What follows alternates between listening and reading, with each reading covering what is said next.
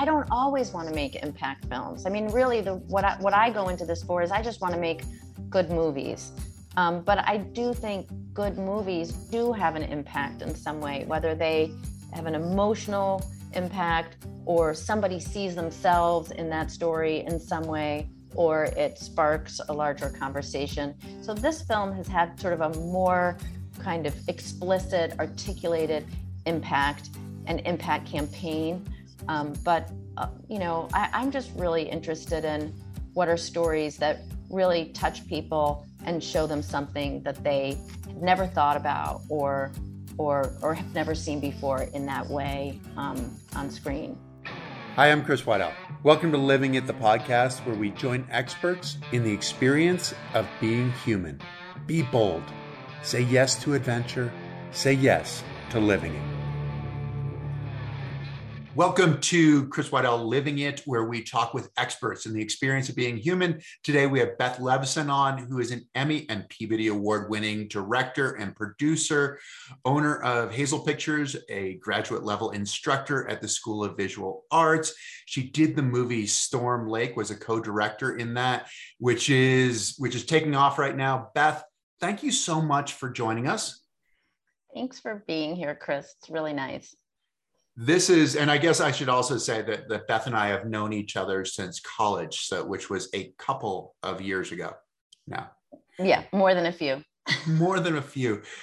It's amazing. I mean, looking at Storm Lake, it was awesome to watch Storm Lake and to see the story of a small town newspaper. You and I grew up in small towns and had those small town newspapers that got delivered. I mean, the paper boy showed up and brought it to your door or your step or whatever it was.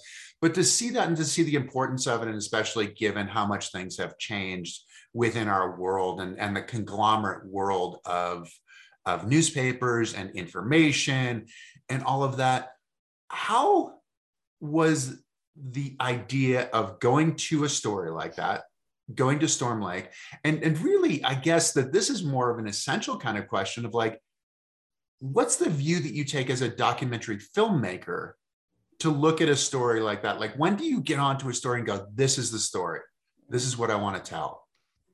Yeah. So Storm Lake has a good origin story, I think.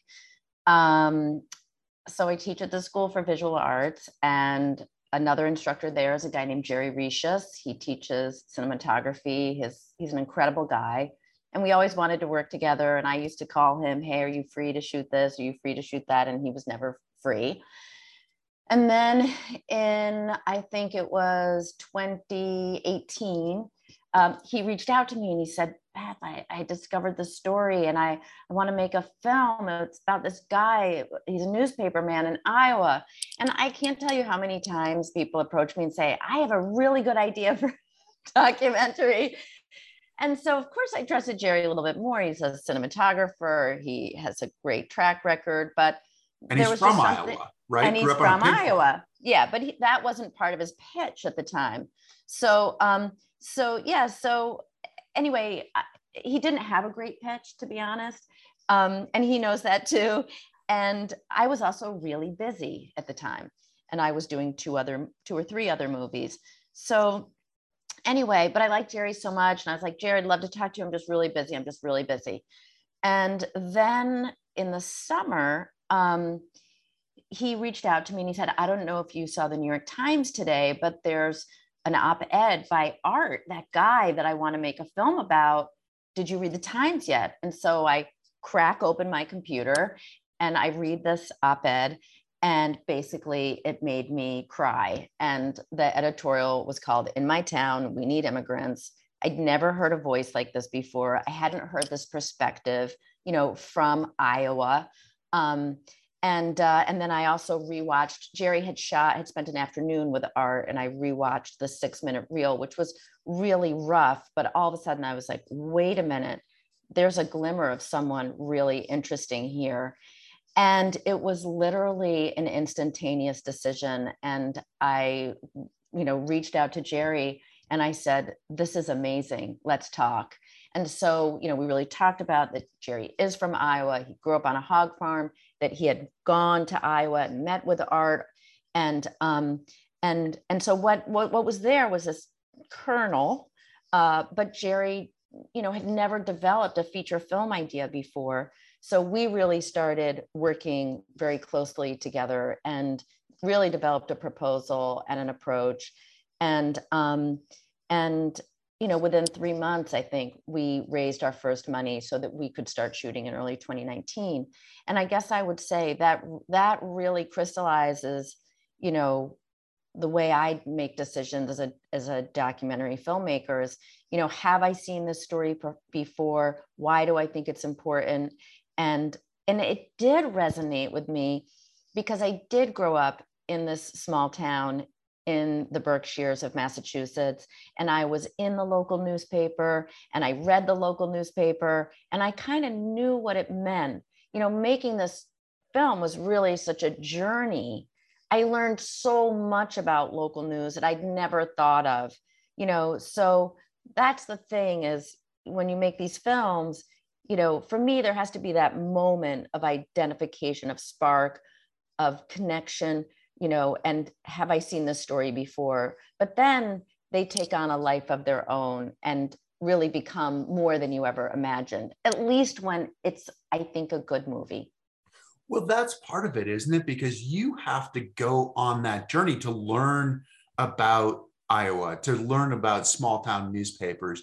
The kernel and the character, I would imagine, was really captivating because Art sort of looks like a descendant of Mark Twain, right? Right.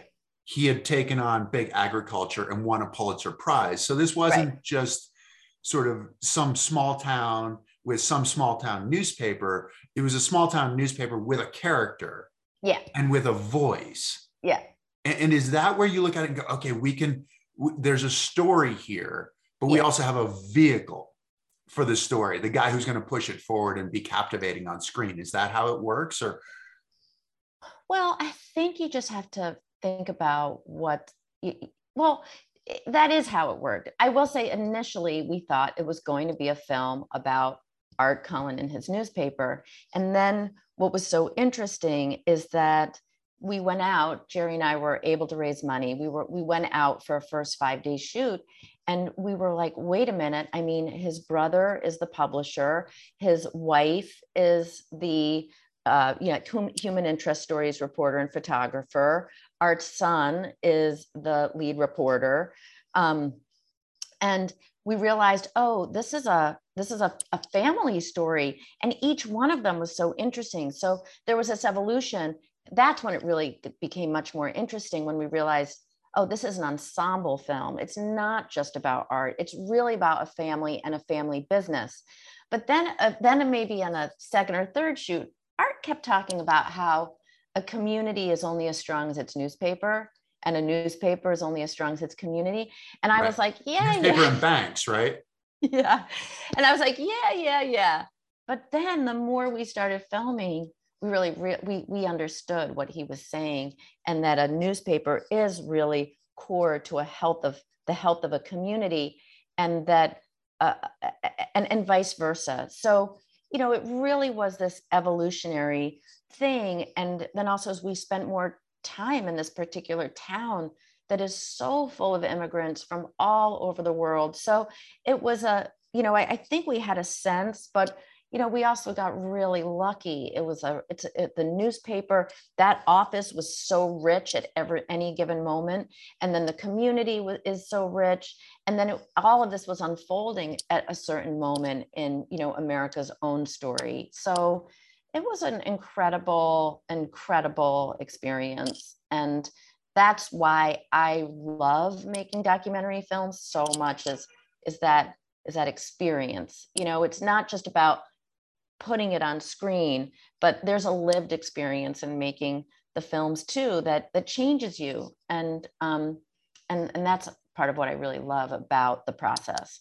What's that journey like for you? Because effectively you have to become an expert, right, in Iowa, in big agriculture, in immigration, in small town newspapers, you know, where it's kind of interesting. And especially in that our lives, it seems like, have become bigger and bigger and sort of more transient kind of thing. It was like, you know, back in the day, it was like you would marry someone within a 12-mile radius of you, right? Because you didn't go anywhere else, right? I mean, this is right.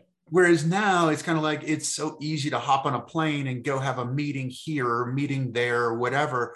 But the sense of community is something that in some ways we kind of, it's easy enough to lose as our life becomes so much easier to move from place to place. And you might not necessarily even know your neighbors or those kinds of things. What is that journey like for you to get immersed in a community in Iowa, to get immersed in small town newspaper and all of the issues that are involved?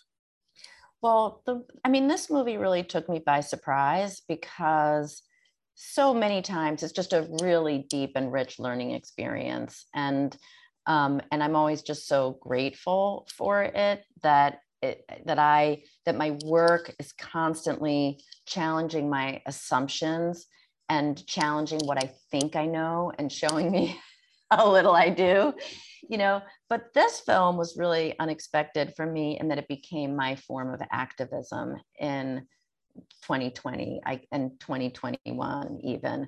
And, you know, we're still pushing the film out there. So, you know, we launched a year ago at the Full Frame Documentary Film Festival. And then we had a crazy, amazing, you know, festival run, theatrical run, academy run.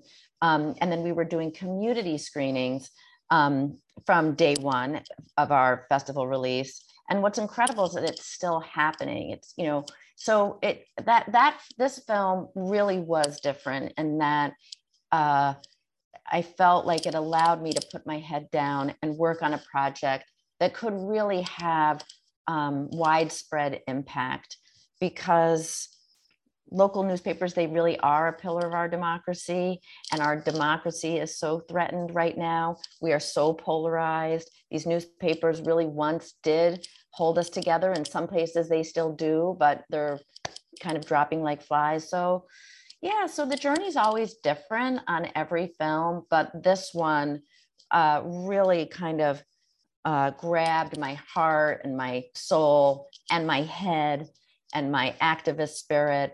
And what was amazing too is just, you know, when you build these incredible relationships, which is something I'm sure you're accustomed to too, but just to have people embrace you in their lives and trust you, and then how that kind of cements a relationship, you know, forever. So that project's been super powerful and sort of life-changing. And then to go around the country with it, and wherever we screen the film, we always pair with a local newspaper, so that, and maybe the Q&A, maybe the editor is part of the Q&A or moderates a Q&A, but and what's amazing is when we have these screenings, and I actually drop away. And what happens is then a conversation between that representative from the local newspaper and the community. And they actually discover that they know so little about each other, the needs of each other, or that there are things that they could do better. And so that's been incredibly powerful to just sort of see those conversations happen. And so it's been really, it's been amazing. And exhausting and tiring, but it's good tiring, yeah. Well, it's an interesting thing because, so like in the documentary world, right? This is a film that is successful that can help you make that next film. Yeah, it's part of it. Your mission with your company, with Hazel Pictures, is to produce mind-opening documentary films that tell stories about artists, iconoclasts, and the issues of our time. Yeah. Which, you know, is a great thing, but then you're on the cutting edge. Like, how comfortable is that? I mean, you're pushing the envelope of, like, people are sort of like, well, this is our comfortable life. This is what we know. And you're going, hold on, but you haven't seen this thing over here. I need to help you see this thing over here. Yeah. So you're pushing people to a certain extent into an uncomfortable, potentially, position, and you're riding the wave of that uncomfortable position to then be able to do the next thing. What does that feel like as a filmmaker and as a human being? Yeah, it's really interesting. I mean, I'm really pushing myself right now. I'm in the late development, early production stages on a new project directed by a dear friend and colleague, Marilyn Ness. And I'm producing a play, and then the documentary is about, in some ways, about the making of that play, but the documentary allows us to go much deeper into the themes of the play that you can't address sort of explicitly because the play is a self-contained world. So I guess I'm just finding that what I'm excited about in the whole thing is just this opportunity to be on the front lines of all different kinds of stories and to continue to push myself. And what's so interesting is I think that we're also at a moment where different forms of storytelling are converging and emerging. So like podcasts, and there's so much interplay between podcasts and visual media, and then, plays and films are starting to intersect more. And so I'm really enjoying being and pushing myself to sort of be in that mix to reach people where they are, or in the best way that, I possibly can. And so, so I feel like I'm trying to push in terms of content and storytelling, but also in terms of media. And so it's great. But it's definitely challenging, but it's really exciting. And that's what we're here to do. Like we're here to learn, and we're here to grow, and hopefully we can help others to learn and grow. And so that's sort of what I'm about. And I guess I would also say, in that spirit, I find that I tend to work mostly with women filmmakers and many times emerging filmmakers. And I really love that as well, helping to get new voices, up on their feet and telling their stories. And broadening the field of voices that is out there. When we were talking before we started, you were saying that you're a word person. But you play in a visual medium as well. So how do you, when you're putting together a movie, are you looking at the word side of it? Is that where you're attracted to?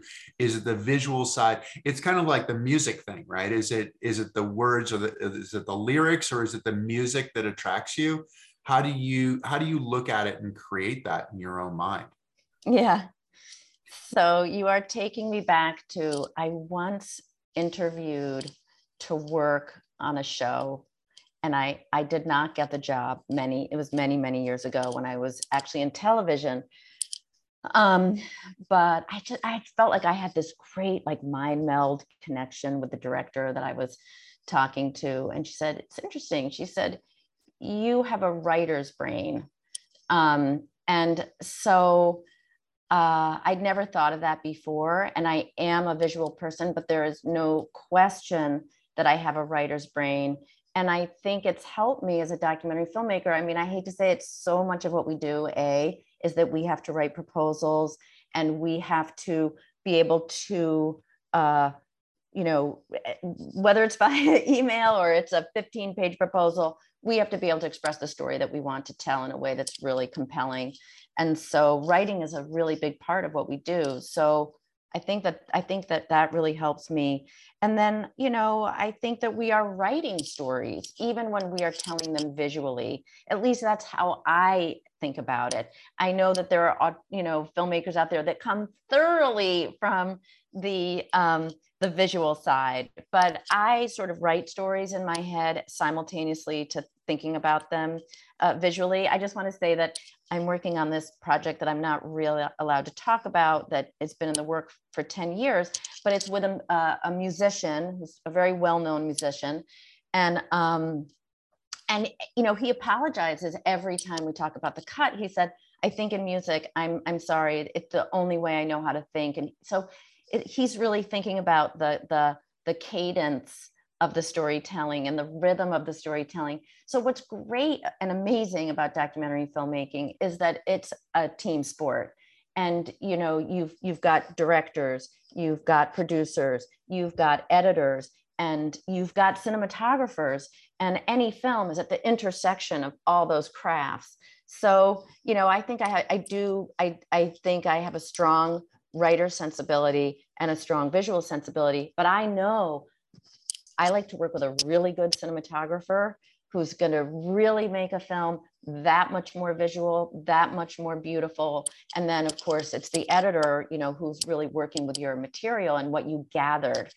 So yeah, so words are super important to me. And I also think that, you know, it's a craft that's also about listening.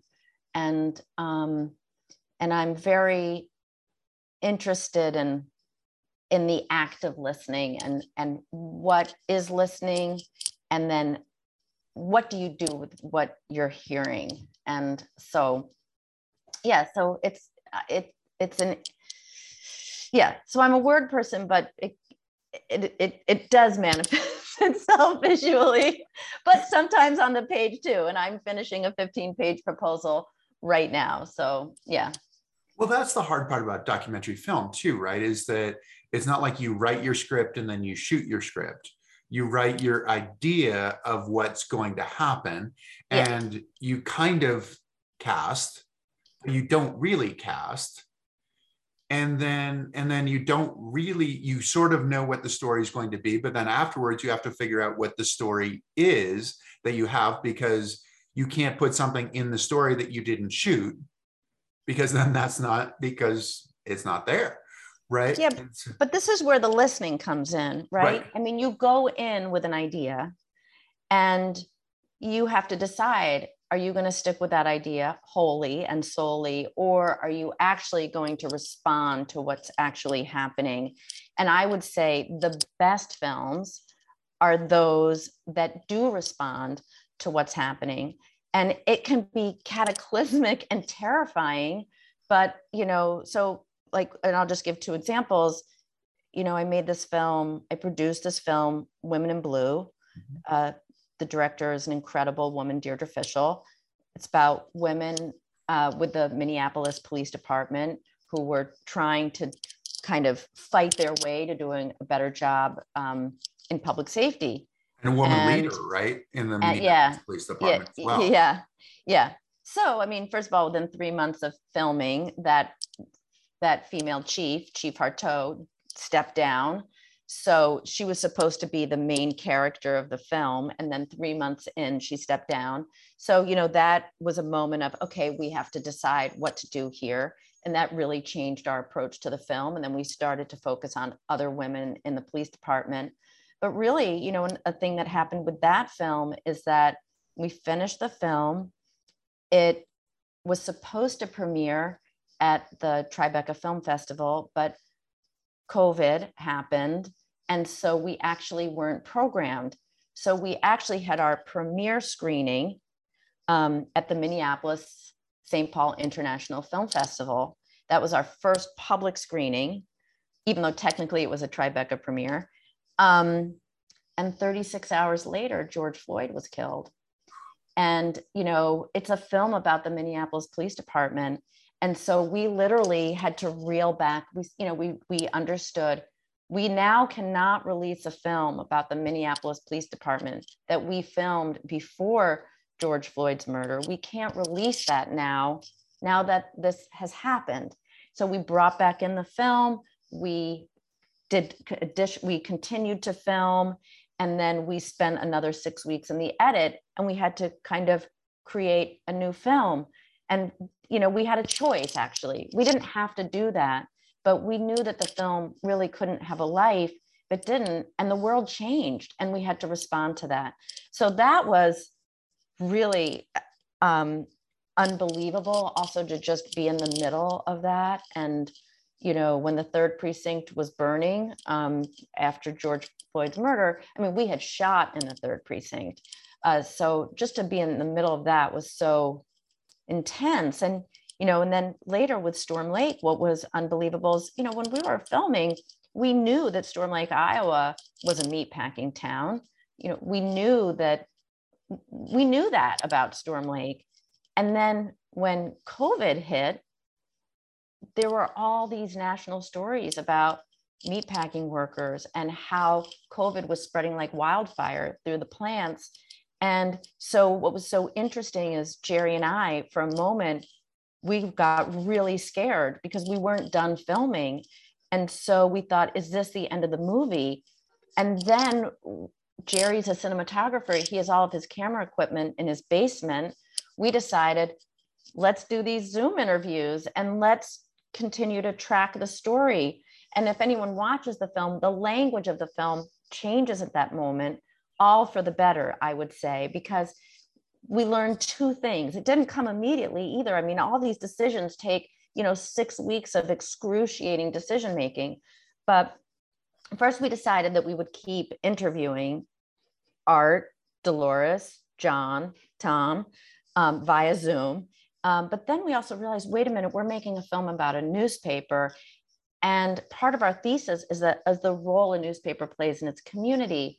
So we decided, and this was, I'm quoting our graphics designer, she was like, let's really get into the guts of the newspaper. So in that section of the film, really the story is told through the newspaper. So we really move in really tightly into the newspaper and the headlines and the photographs to let the newspaper tell its community story for us, intercut with these interviews. So, it gets to, yes, you go in with a kernel of an idea, but you never know what's going to happen. And so it's really about listening and how true are you going to be to that story? And I really believe in being true to the story as much as you can in those 90 minutes to the best of your ability. I focus on something called verite filmmaking, which is more scene driven, telling a story as it's unfolding. That's what I'm interested in. I'm interested in that ride, and what turn are you going to make at the gate, but then I did do a historical film, which is another animal. So anyway, I do think it's a lot about listening, and sometimes it can be hard and scary when you actually do, because you have to make difficult decisions and veer from your original intention. So yeah, I mean, this idea of listening. Have you always been a good listener, or is this something that you've developed as you've moved on with your career? I think I have been a good listener, but I am actively working to learn to listen better. So yes, I think I've always been a good listener, and I'm very interested in other people and other people's experiences and hungry for that. So I think that's part of the reason that I do what I do. But I will say I'm dying to figure out I'm reading a book right now on listening that I'm just finding so fascinating, which has this chapter that talks about when you're talking to somebody and you're really connecting with them and you feel like you're having like a mind meld. So neuroscientists have mapped people's brains when that is happening, and actually the brains are showing similar patterns, mirrored patterns. So that when you're really listening and connecting, something physiological, neurological is happening. So anyway, I'm interested in listening. I think we're in a moment in time where people are not listening. We're yelling at each other, from different sides of the ring, and then we come out swinging. And so I am interested in this for my craft, but I'm also interested in this at a meta level, because, we're so good at posting selfies and putting out our brand image and putting out who we are. And that's such a value that is placed in society. And this book that I'm reading talks about, how we value debate clubs and, all that, good debaters and good speakers and TED talkers and all this stuff. But what about listening? And so, you're capturing me in a moment where I'm actively thinking about listening and trying to actively listen better? I studied acting for a little bit. And one of the things that my professor said is that the best actors were actually the best listeners, which is so different than what you think, right? You're like, okay, I'm in and here's my line and I get to do my line. And that's when I'm showing how good I am or whatever, or contributing to the scene or whatever it is. But he said, no, it was actually the best listeners are the best actors. Like that's where you're getting the reaction to whatever somebody else is saying. And so the listening part is interesting, the journey that you went on with the meatpacking. And so much of the meatpacking is the immigrant population. And which is kind of funny for the rest of the country in some ways, that we look at Iowa and we think Iowa's in the middle of the country. Like why would you have a whole lot of immigrants in the country? But then there's also the newspaper that is barely surviving. They have their coffee can with their money in it. And they, okay, well, I can take a couple of bucks out to go buy whatever I need to buy right now. But then an immigrant came in and essentially helped, not a Mexican immigrant, there are a lot of Mexicans, but John Tu, who came in and made a donation that actually helped the future of the newspaper, allowed the newspaper to combine with its chief competitor. And how does that circle, and obviously you as the film played a role in John Tu at Kingston Technologies, seeing their story and wanting to get involved and wanting to contribute to a nonprofit organization that is helping to fund the newspaper, helping to fund journalism. How exciting is that as a movie maker to see that you took a story that was an interesting story, but then this interesting story takes on momentum and a life of its own? Yeah. Yeah, that's been really amazing. I mean, so when we screened the film for the Cullen family before we finished it. So basically it was almost done and we wanted them to know what was going out in the world. And so we wanted to give them a chance to see it. How nerve-wracking is that? Yeah. Well, it was funny because we had the projection was terrible. It was, we brought the film to screen it. We went out to Iowa to do it. And I'll never forget Dolores saying, well, first of all, one of the most moving things, I'm taking a little bit of a cul-de-sac here, but Dolores was so proud to see Tom in the film, because they're all working so hard doing their own thing and sort of in their own zone. They're not, Dolores isn't always going out and seeing her son at work. And so first of all, she was so proud of Tom, and just to see that was so amazing. But she also said, we're just regular people. Like, she couldn't believe that we made this film about her. We're just about her family. We're just regular people. And then just the whole, that the film, John Tu actually heard an interview with Art on Fresh Air. And Fresh Air invited Art on the show because of the film. But yeah, just that impact has been incredible. What it means for the Cullen family, what it means for the Storm Lake community, what it means for Buena Vista County. And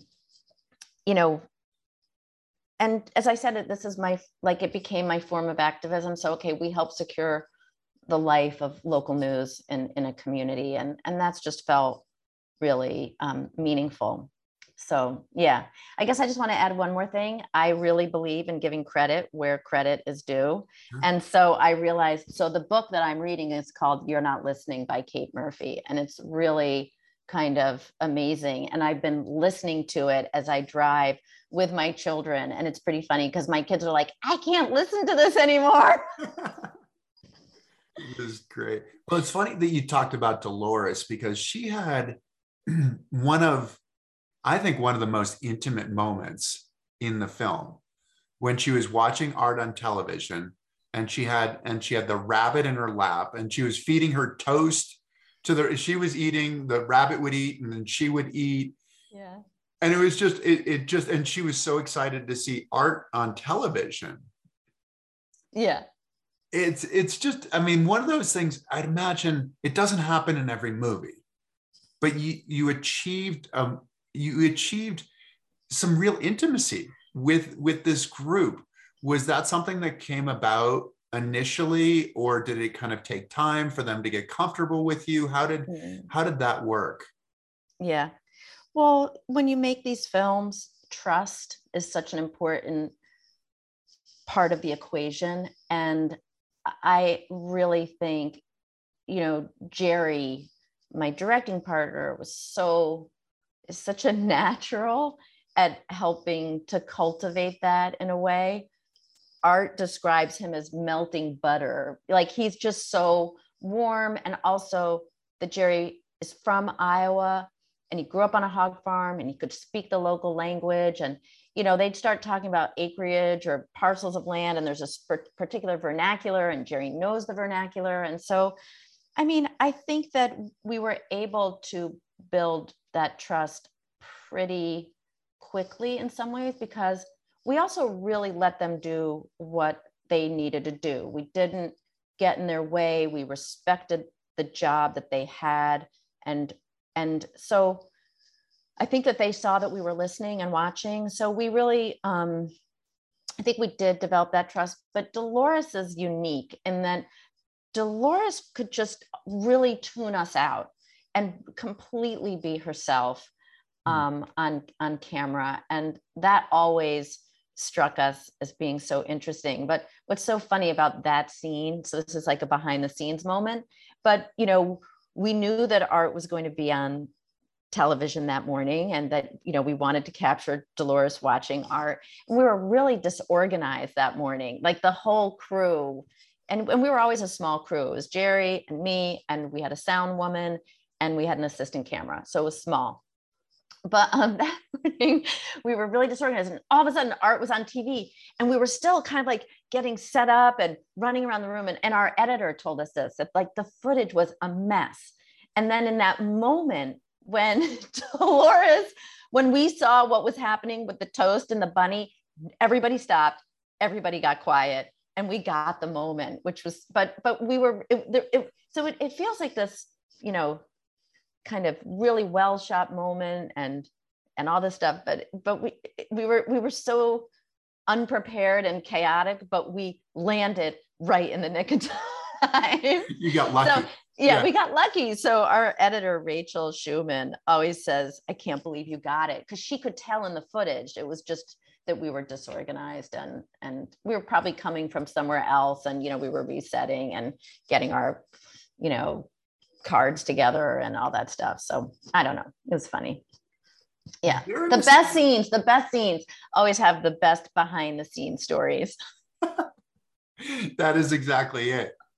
They're in a similar situation to you guys in some ways though, right? Because as newspaper people, they're taking a story and they're telling a story. Yes. You're showing up in Iowa and you're telling their story. Yeah. But you're also telling it through your own prism. I mean, you've been all over the map in terms of subject matter. I mean, talking about women in police, a woman who died from 32 pills, right? I mean, this is, I mean, you've got, I mean, some beautiful to small town newspaper, but at the same time, you're always telling your story in some way, aren't you? And how does that work to reconcile that with the subject, so that it's not you just running with it and telling your story or using them as a vehicle to tell your story?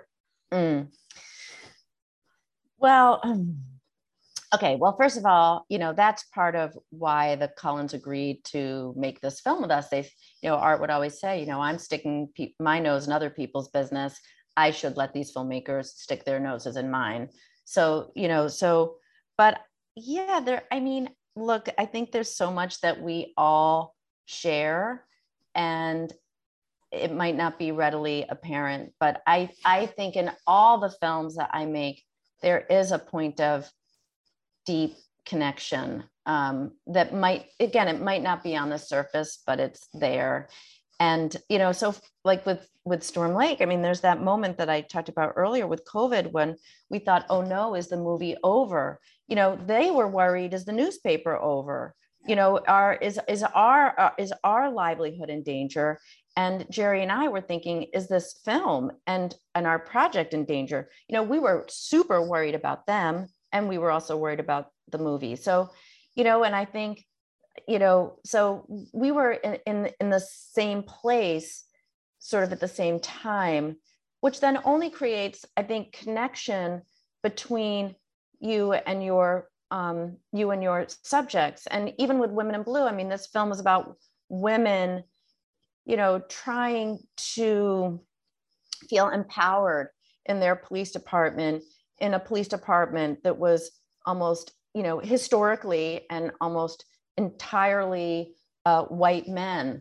And sort of as a female filmmaker, I understand that dynamic and relate to that struggle.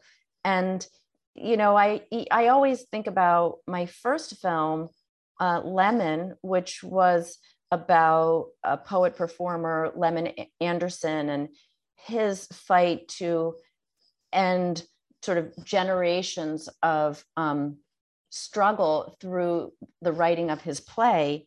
There was a moment where, again, sort of like Storm Lake in some ways, but we didn't know if his play was going to get off the ground. And my partner, Laura, on that film, and I, we had invested so much in this film. And if his play didn't get off the ground, then our movie, like what was going to happen to it? And he was struggling as an artist, and we were struggling as first-time filmmakers. And so, you know, what I think is that connection is really powerful. I think everybody feels it, you know, whether it's the subject and the people behind the camera, or it's the audience. And I think that that's why there's such a conversation happening right now about, you know, who should tell whose story? You know, should anybody tell anybody's story? And, or are there times where someone is much better suited to tell this story than perhaps you are? And I was just, I'm trying to figure out there's a film that I would love to make. I think there's a great story there. I was just talking to a friend about it yesterday. It's about a restaurant that I think is really fascinating. Well, I'm just going to put it on screen. There's this incredible restaurant in Minneapolis, and it has a sous chef, SIOUX. And the whole story of this restaurant and how the industrialization of our food system has erased native cuisine, and how we don't use ingredients anymore that were once foundational in native cooking. And I went to this restaurant. I spoke to the people who run it, who said people are coming from all over the world, and they start to cry when they're eating because they might be of indigenous descent, and this food has been erased from the culture, and it's so moving. So there's just an incredible thing there, but it's not my story to tell. You know, I mean, it's just not. I've had an entirely different life experience. So yeah, I think, you know, that point of connection with the material, it has to be there. And I believe, you know, and I always say, you know, with, like, for example, Storm Lake, you know, Jerry, that connection that he had to that place was not without deep meaning. So yeah. And that made the film, but then you as a team embracing the uncertainty, and is that, I mean, you're not just a filmmaker, you're a professor as well. So is this some of what you teach to your students, is sort of embracing this sense of uncertainty? That, because in listening to you, it sounded like that's really the genius of the film, is being willing to jump on the roller coaster with your subject and say, we're going for the ride with you. We're not sure where it's going to end. Yeah. But we're going for the ride with you. Is that the genius of documentary filmmaking? Yes, is that uncertainty? I think so, right? And who doesn't like a good surprise? Surprises are good for storytelling, you know? The twist is really important. So yeah, I think it's really important for the storytelling. And, you know, I always say, I mean, well, what's hard is sometimes things that are hard for the subjects of the film can almost make the film better. Did any of us want COVID to happen? No, but COVID brought all the issues that Storm Lake as a town was struggling with: immigration, safety of meatpacking workers, the health of the democracy, the health of the newspaper. All of the themes actually that we were building kind of came together with COVID. So yeah, I think those unexpected moments are really important, and that's what life is, right? Like we all have to. Well, you know the phrase. You have to deal with whatever comes your way. It's totally true. Is that what's different about documentary filmmakers than like, you know, regular narrative filmmakers, where you kind of, and that's not without its difficulties either and its uncertainties, but this is the uncertainty of the story of like, do we have an ending? Well, we don't have an ending yet, but we're hoping that we're going to have an ending at some point, that something's going to happen that's going to make this work. And that journey doesn't really end just with the filming or with the editing. I mean, this is beforehand, this is afterwards, this is getting into festivals. Have you had, I mean, even just on the festival side, have you had like your greatest experience with the festival? You're like, oh, we've emerged, like we are born now, this is great. And then the ones that are, I mean, I know we had one with my documentary film where they actually showed the screener at the festival, which had 2 minutes, 5 minutes of like blank screen of something that was going to be put in there. It wasn't color corrected. We had a fire alarm go off in the middle of the screening. I mean, I thought my director was going to die, like right there on the spot. I mean, it was it's the worst. It was absolutely amazing. Right. But this uncertainty for you is something that is completely ongoing. What are those experiences like? Like you're like, I finished the film, and it's like, okay, you're almost halfway there, kind of thing. Yeah, it's a really long journey. You know, when you're making the film, I mean, and that this is something that I do say to my students is, there is no script in a documentary film. So there might be a script if you're Ken Burns and you're doing a thoroughly, you know, historical film. And of course that changes with interviews and all that stuff. But there is no script in verite documentary filmmaking, which is what I really love about it. And then, yeah, you never know how it's going to go once the film is out in the world. In the case of Storm Lake, what's been so interesting is we had a plan to do an impact campaign from release in June of 2021 until broadcast, which was in November of 2021. And the film has had such a rich life and has now been embraced by different organizations. And it's part of a news literacy program nationwide now. And so our impact campaign is now budgeted to go through November of 2022. So what was supposed to be a 6-month impact campaign is turned into an 18-month impact campaign. And there are so many surprises along the way. I mean, you know, I guess I would just, and what's so interesting, I would actually say, because you and I connected in the state of Vermont, is that Vermont, probably 2 of our most powerful screenings were in Vermont. So the film played at the Middlebury New Filmmakers Film Festival, where I have a long relationship, and we brought Art out, and it was his first time seeing the film on the big screen. And I sat next to Art. And where did it show? Like at Town Hall. Town Hall. Okay. Yeah. And we were the opening night film. Thank you, Lloyd, who programs that film festival. So anyway, Art cried from start to finish. I mean, from the moment that, so there's this you know, he kind of gives off this impression perhaps that he's impenetrable or, you know, really in his head or whatever. A little crusty. But, and, yeah. Yeah, and crusty. And I sat next to him and he cried from beginning to end. So that was really moving. And did you ask him why he cried from beginning to end? He was just so moved. He just couldn't believe it. He was just so moved. That it made it to the screen, that people were watching. Yeah, and to see it on a big screen. Yeah. And then the other screening that was so incredible was that through this very same film festival, actually, they do a winter tour.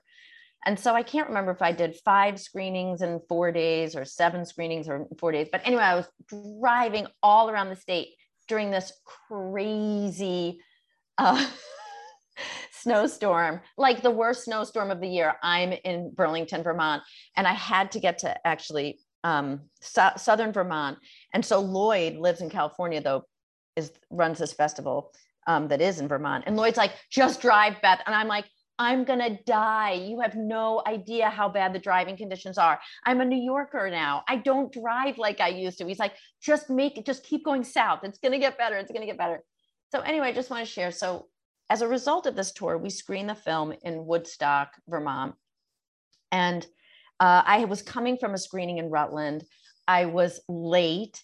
And as I'm pulling into the screening location in Woodstock, I see people filtering out of a building. And I'm like, oh my God, they're leaving and I'm supposed to be there for a Q&A. And so I get to, park the car, sprint to where the people are filing out from. I said, is this where the movie theater is? Because it was in a sort of an arts complex. And I leap on stage. And as I said, we do these screenings in partnerships with local newspapers. And so Woodstock's local newspaper is the Vermont Standard. And its editor, this guy named Phil Stamp, I think it's Phil Stamp, he is sitting on the stage with Jay Craven, who's also involved with the Middlebury New Filmmakers Film Festival. Actually, he might be the artistic director. But so I leap on stage with Jay and Phil with the local newspaper. And Phil says, and it's a packed house. So some people had left. So it was a sold out screening in February. And Phil says, I just want everyone to know that I've watched this movie 4 times and I've taken notes. And he pulled out pages of notes. And he said, because the Cullens have figured out how to make this business model work and we haven't. Now, the local newspaper in Woodstock is the Vermont Standard. It's been around for 150 years. It's Vermont's oldest newspaper. And Phil goes on to say, he said, I don't know what to say, but this film talks about how 1 in 4 newspapers have died in the last 15 years. And he said, we're dying. He said, I'm losing thousands of dollars a week. And I can't keep going like this. And if things don't change, there isn't going to be a newspaper in Woodstock, Vermont. And this is exactly one of those moments. He went on for a little bit more. And I said, if nobody asks me a single question, and this facilitates a dialogue between you, Phil, and this community, please don't ask me any questions, because the community had no idea that the newspaper was in trouble. And so what ended up happening was this hour-long discussion where the community stepped forward and said, how do we help you? What do we do? And in this country, what people don't realize is that, we have a system for supporting your local public radio. We have a system for supporting your local public television station, but people don't think about supporting their local newspaper. And so what happened was this incredible conversation, and we stayed in touch with Phil for a while. And just this week, I was thinking I need to circle back, but how is the paper doing? Have they figured out a way that the community can help support the paper to ensure its survival? And so that was, those are those moments where when you're tired and you've been on the road, it's a privilege, but you're also tired. And then you're like, wow, like this is worth it. And those are those, distribution surprises and festival circuits, those count for me as 2, really special moments. Well, you're making a difference on a granular level, right? I mean, it really is, you see the people right. Getting impacted by the film. Right. And for me, I just want to say, I don't always want to make impact films. I mean, really, what I go into this for is I just want to make good movies. But I do think good movies do have an impact in some way, whether they have an emotional impact or somebody sees themselves in that story in some way, or it sparks a larger conversation. So this film has had sort of a more kind of explicit, articulated impact and impact campaign. I'm just really interested in what are stories that really touch people and show them something that they had never thought about or have never seen before in that way on screen. Like that's what I go for. It's interesting. I heard Jerry Seinfeld talk about that in terms of comedy, but some people go for like the global, the political comedy, that this stuff. And he said what he really likes is something really small that I haven't seen in that way, and show it to me in a way that I actually see it, and where I had missed it before. And it's similar for you. So does that mean, like, in terms of your career arc, is that how it keeps working in terms of the idea of like trying to tell that story better, or trying to give the story its due, like each story its due? Or is it like I'm accumulating these skills, I'm amassing these skills, and I want to be able to tell this story eventually? How do you think about sort of is there a career arc? Is there not a career arc for you? Is there a white whale out there? That's the big question right now. I mean, I, for better or worse, I'm drawn to really human stories. I feel like when you tell those intimate human stories, they inevitably speak to larger truths. And so I am interested in going deep, and I don't necessarily go for the big, celebrity story, or like the true crime story, which is, the huge genre right now. So in terms of career arc, I really like telling these human stories. It's working out whether it's the best thing for my longevity and career, we shall see. But, it's all going pretty well so far. But that is definitely where my heart is, and I try to make business sense out of it. To make business sense out of your heart. And the thing is too, that you have been in this business for a while now. Yeah. Is there that moment where you go, I'm still here? Like, I remember watching, it was the Rolling Stones documentary, like the Scorsese Rolling Stones documentary. And I forget, it was early 60s or whatever. And they had just come out with an album. I can't remember which album it was. And the interviewer, asked Mick and said, well, what does this mean? He's like, well, I think this means that we'll be around for another couple of years. And this is that kind of business where you're like, I think I can be around for a couple of years. And then maybe, but this has been a couple of decades now for you. Yeah. Yeah, I'm going to try. It does seem to be my calling. People in the documentary film world, I call them my tribe. They really are. It's such an incredible community. And I'm really invested in the future of the field.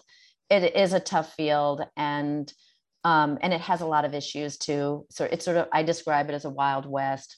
There are very few standards, very few best practices. So actually I co-founded an organization called the Documentary Producers Alliance, and we work to help secure the health and welfare of the field for producers and the field at large. And, so I just hope that the stories live on for a long time.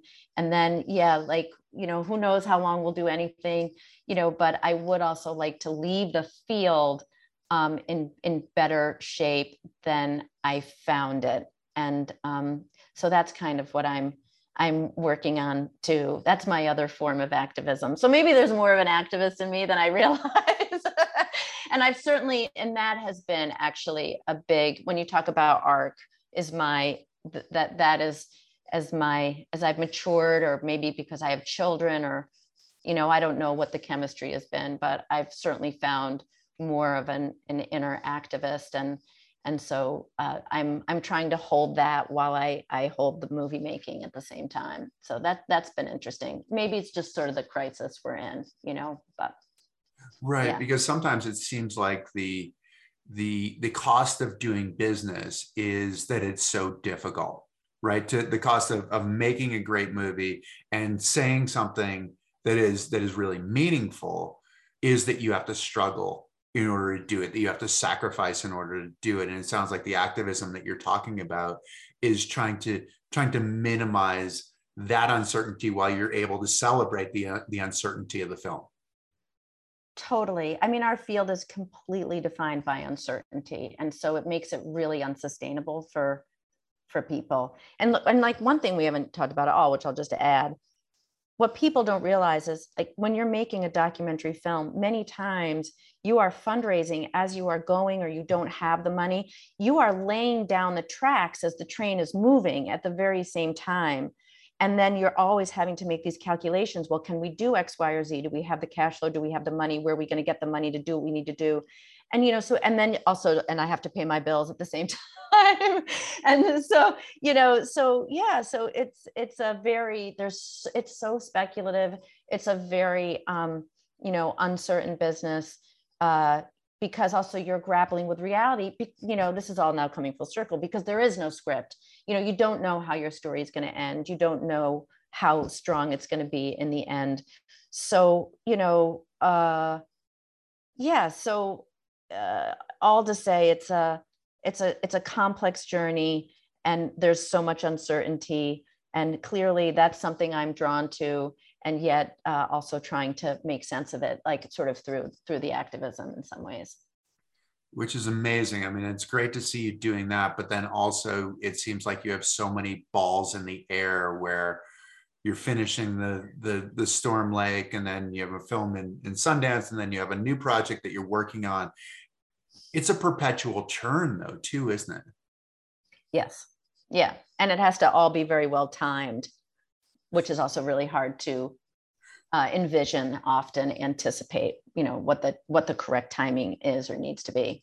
Yeah. Because you don't know if a film is going to have to stop for a little while. Like, you know, this film that I'm talking about that we've been making for 10 years, it was supposed to be done 3 years ago.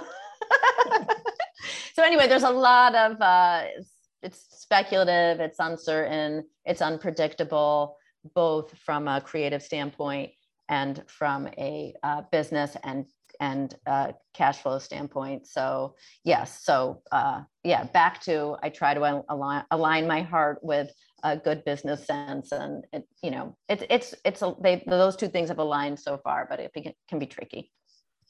We'll get you out on this one. What's the story that you tell your kids about what you do? Well, you know, my kids are 15 and 17, so they've seen a lot of my movies. So I think they kind of get it. But what's really interesting is I was approached earlier this week about actually doing a fiction short and with someone that I've known for years and years and years. And I said, "What's the budget?" And she sent me this email, like this messy email of numbers. And I was like, oh my God, that's not a budget. And I know she's more of a creative. And so I decided, you know, to open up my budget template and start throwing in numbers. And, you know, it was just sort of fun for me. Just, you know, it's a very small, you know, not a small, well, it would be like a, you know, 9-minute film, 2 actors. And so I pulled together this budget, and my son was kind of go, I was in the kitchen and he was going in and out of his bedroom in the kitchen. And then he said, "Mom, what are you doing?" And I said, "Well, I'm doing a budget. I just thought I'd help out a friend and just do a quick back of the napkin budget." And he said, "Can I see?" And so he came and he looked at my computer, and he was like, and he'd been asking me lately, like, "How do you get paid? When you raise this money, does it all go to you? Why doesn't it all go to you?" So anyway, I said, "Here's the budget." And he said, "You know how to do that?" And I said, "Yeah, this is something that I do." And he started asking me questions about the line items and how I knew the rate, like how I knew what the DP line should be and all this stuff. So for me, it was, see, he said, "You're amazing." So after all these years of dragging them to my movies and them saying, "We don't want to go" or whatever, here I am sitting at the kitchen table doing a budget, and I earn my kids' respect. So I thought that was pretty exciting. That's a major victory. Major victory. Yeah, it was pretty exciting, actually. Especially with teenagers. Yeah. You're earning a teenage son's respect. I mean, you've really done it. Teenage props. So yeah. So what is funny is that, you know, most people, you know, out there in the world don't know what documentary producers do. Many people in the field don't even understand necessarily what a producer do. Actually, they think we just do the budget and raise money. I mean, it's so much more than that. Right. But this was one moment where I felt like my younger son understood, oh, okay, like she does that thing. She gets it on the big screen, you know, and then, oh, she does this thing too. Or like, she can do math. He was like, you know, Excel formulas. And I was like, yeah. Which is great. That is awesome. Yeah. Yeah. Yeah, you're wearing many hats as a producer. I mean, it's all keeping everything moving. Yeah, yeah, really. Yeah. It's good. It's good fun. Well, good. Well, Beth, thank you so much for joining us. It's been a total pleasure. Thank you, Chris. This was awesome. I really enjoyed it, and I felt like you're a really good listener. Thank you. Well, that's the highest compliment that you can pay me. That's great. All right. Awesome. Thanks so much. You're welcome. Thank you. And thank you to all of you for tuning in. We really appreciate it. We hope that you've enjoyed it. If you have, please tell your friends, please like us, please follow us, and we will come back with another great story. So we'll look forward to seeing you soon. Thank you. Thank you for joining us.